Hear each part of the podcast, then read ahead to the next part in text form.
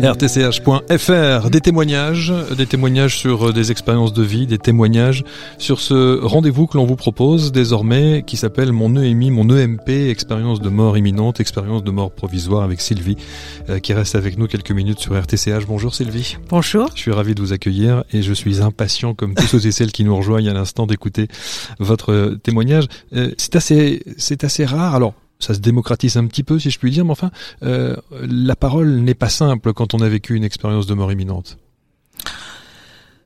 Enfin, en ce qui me concerne, comme j'ai au départ, je ne connaissais pas du tout euh, cette expérience. Donc, quand je, l'ai vécu, euh, évidemment, j'ai pas compris.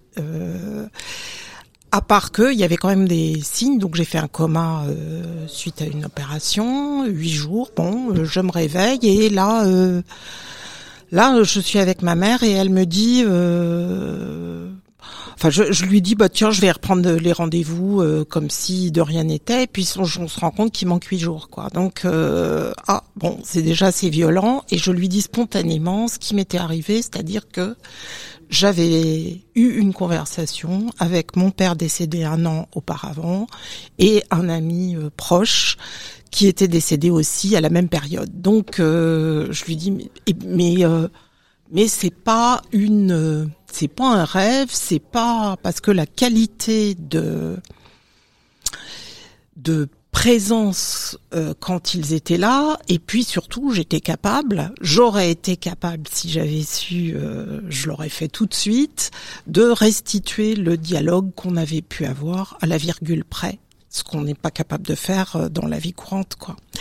Donc je voyais bien que c'était une expérience un peu un peu étrange, un peu bizarre et euh, voilà et je peu de temps après l'expérience en elle-même. Oui, c'était le mois après quand j'ai hmm. enfin c'était quand je me suis réveillée donc euh, voilà bon et puis après quelqu'un m'a j'en ai parlé peut-être six ou huit mois après parce que là j'étais complètement paumée parce que tout ce que je avais fait avant, ça m'intéressait plus. Et, euh, et là, il, va, il allait falloir euh, faire d'autres choses, quand même se repositionner euh, professionnellement. parlant. Eh et euh, qu'est-ce qu'on fait, quoi? Et là, euh, bon, j'ai, j'en ai parlé à quelqu'un qui a mis ce mot dessus Bon, j'étais déjà, euh, je faisais déjà de la méditation, donc j'en ai fait euh, encore plus.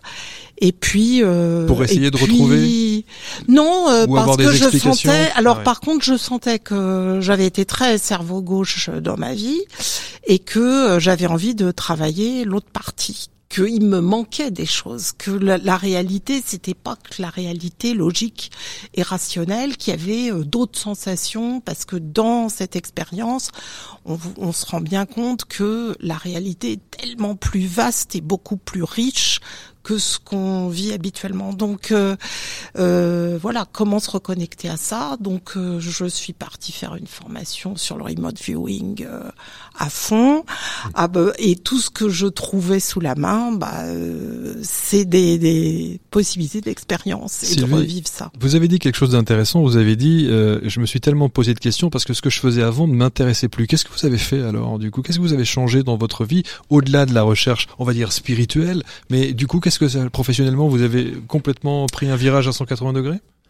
Oui, alors bon, j'avais déjà amorcé euh, le, j'étais j'étais parti euh, déjà du monde salarié pour aller euh, vers le monde privé, enfin personnel, donc c'était déjà un gros, mmh. un gros départ. Mais là, j'ai complètement changé les sujets donc j'accompagnais des entreprises et euh, euh, voilà leur développement. Là, je suis allée sur l'innovation, je suis allée euh, et donc beaucoup plus d'empathie. Et en même temps en choisissant je dirais les sujets, c'est-à-dire que et les sujets et les personnes, c'est-à-dire que si je ne sentais pas qu'il y avait d'ouverture, j'y allais pas parce que l'envie de faire avancer quoi, le schmilblick. On a le sentiment qu'on a envie d'aller aller à l'essentiel. Oui. Hein ah, on a plus, de, temps, à perdre.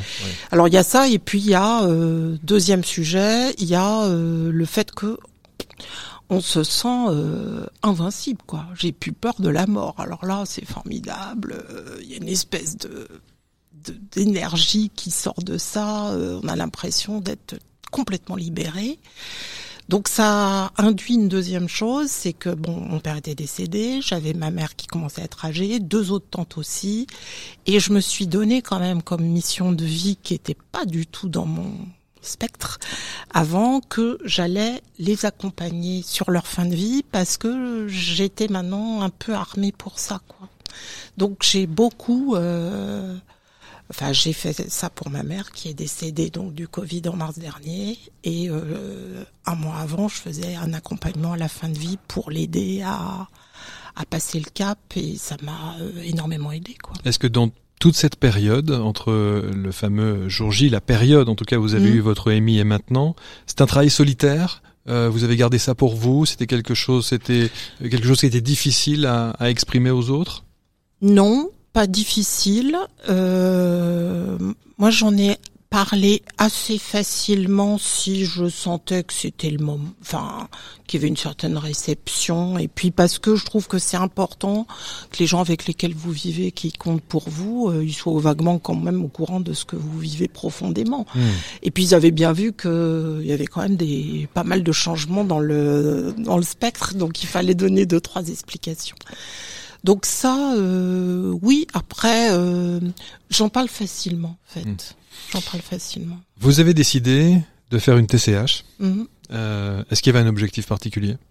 Un souhait particulier? Alors la première que j'ai faite en octobre dernier, euh, oui, le souhait c'était euh, cette fois-ci, euh, je vais le vivre à fond. Enfin, j'espère bien me mettre en gros dans le même état et, euh, et le vivre à fond. Et c'est pas c'est pas ce qui s'est passé parce qu'évidemment les enjeux du premier de la première et puis il y a la curiosité comment ça se passe hein, dans l'hypnose bidule donc euh, il y a tout ça qui travaille. Donc euh, on n'est pas très détendu quand même enfin et puis bon. Donc euh, je, je, suis pas convaincante la première. la première pas, complètement convaincante. Il hmm. se passait, mais je, je, je m'attribuais la, la, la, responsabilité du truc en fait. Et euh, bon, j'ai fait aussi entre temps euh, une autre expérience qui est de la transcognitive, hein, donc euh, qui va un peu dans le même euh, registre, même si c'est pas les mêmes moyens. Et ce que je trouve intéressant dans ces différentes expériences, c'est que on se reconnecte à des bouts mais pas la totalité. De l'EMI. De l'EMI, voilà. Donc euh, ça permet d'enrichir, de conforter en tout cas quelque chose, c'est que euh, le monde est réellement beaucoup plus vaste, beaucoup plus riche et beaucoup plus intéressant que euh, on le croit ou on le voit. Et en tout cas, ça donne envie de s'intéresser à toute cette partie invisible et de, de s'en rapprocher le plus possible. Est-ce que c'est trop que de dire que dans votre malheur, c'est une grande chance? Ah non, c'est pas trop. Ah, je l'ai dit, je l'ai dit. Euh, alors pas tout de suite. Il m'a fallu quand même euh, passer un peu de temps, mais je dis euh, maintenant, ouais, oui, c'est une très grande chance, très grande chance. Ça ouvre les yeux, quoi. Et ça permet de, ça permet d'être beaucoup plus présent aux autres aussi, d'avoir une meilleure écoute, de détecter les signaux faibles dans la relation, de c'est oui, c'est d'une moi je suis très heureuse d'avoir vécu une EMI. Le, le c'est pas le sujet là aujourd'hui parce qu'on parle des EMI euh, dans ce rendez-vous là, mais vous sortez d'une TCH, on mm. enregistre quelques secondes mm. après votre TCH. Comment était-elle en quelques quelques secondes celle-ci d'aujourd'hui à Paris? Elle était très très riche sur les sensations.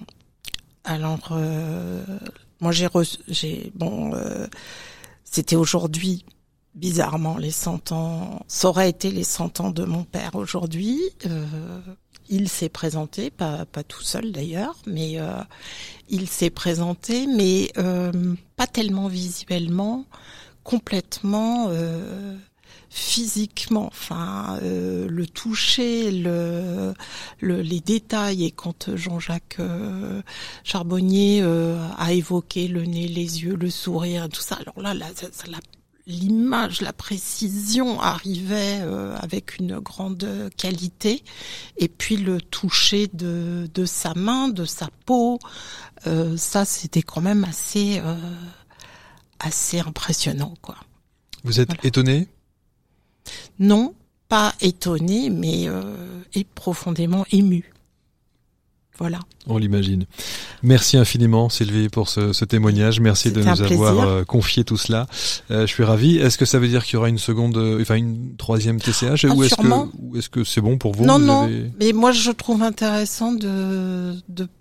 Je m'étais posé la question la, la, première fois. Je m'étais dit ah, ce serait peut-être bien d'en faire deux d'un coup parce que comme ça, ça va te t'ouvrir et te débloquer un peu le, le cerveau. mais mais finalement, je trouve que c'est mieux de de digérer un peu, de laisser quelques mois passer. Et puis euh, parce qu'on est aussi dans un autre état d'esprit, euh, et du coup on le vit plus pleinement. Hmm. Voilà. Merci infiniment Sylvie, merci beaucoup. Un plaisir. Je vous souhaite un très bon retour et à très bientôt. Merci beaucoup, au revoir.